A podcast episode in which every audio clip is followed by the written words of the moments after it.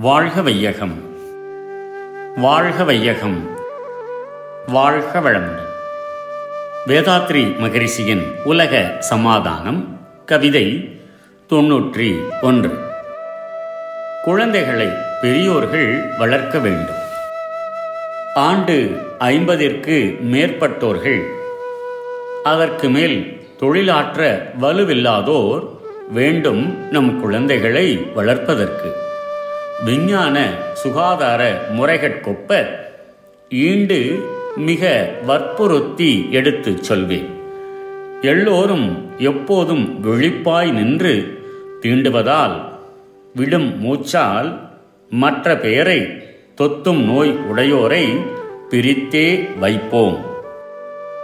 வயது ஐம்பதுக்கு மேற்பட்டவர்களும் அதற்கு மேல் வேறு தொழில் செய்ய பலமற்றவர்களும் குழந்தைகளை வளர்க்கும் பொறுப்பை ஏற்றுக்கொள்ள வேண்டும்.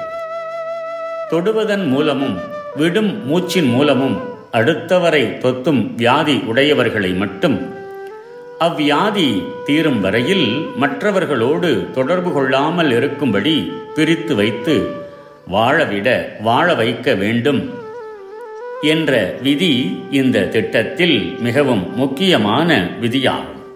குழந்தைகளிடம் பழகுவோர்கள் உடல் நலம் மனநலம் உடையவர்களாக இருக்க பார்த்துக் கொள்வோம் வாழ்க வளமுடன் May the whole world be blessed by the divine.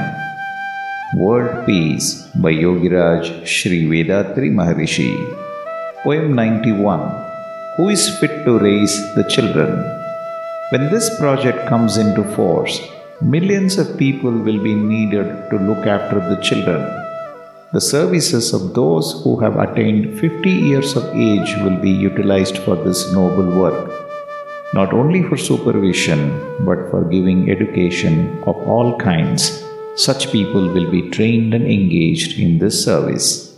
The children's homes should be very strict in allowing only healthy people to touch and play with the children.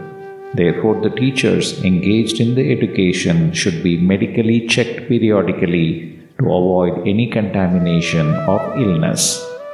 May the whole world be blessed by the divine. நம் கடமை அறவாழ்வின் நாட்டத்தே சிறக்க